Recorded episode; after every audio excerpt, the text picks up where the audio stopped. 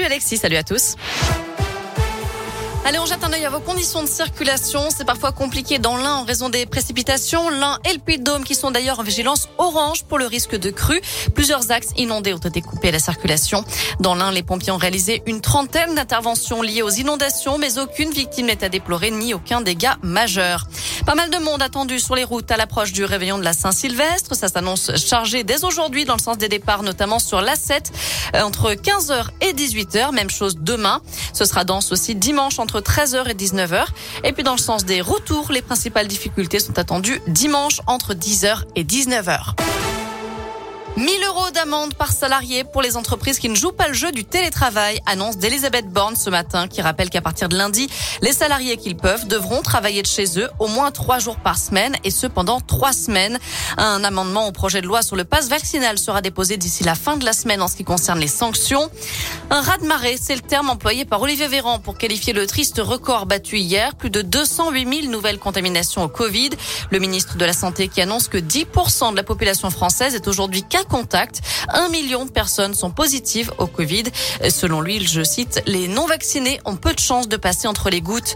La conséquence de cette euh, épidémie, c'est le port du masque qui redevient obligatoire dans les rues de Paris à partir de demain.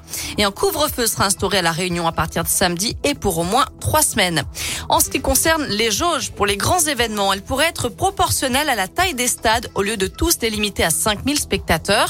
En revanche, les foires et les salons ne seront pas soumis à ces jauges.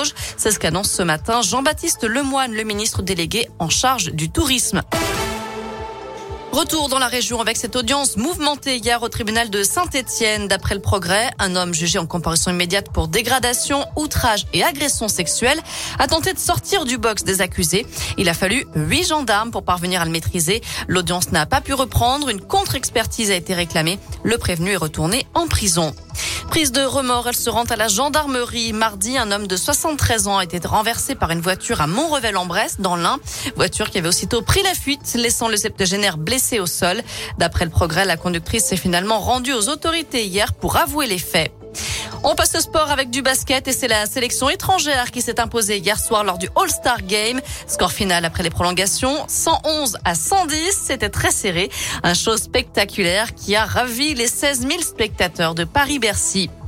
Enfin en foot, la reprise s'annonce compliquée pour l'OL. D'après le journal L'équipe, 7 cas de Covid auraient été détectés dans l'effectif lyonnais après les tests réalisés au retour des vacances. Lucas Paqueta est notamment concerné. Il serait actuellement bloqué à Dubaï où il passait les fêtes. Du coup, bah, le stage prévu du 1er au 5 janvier à Murcie en Espagne pourrait bien être compromis.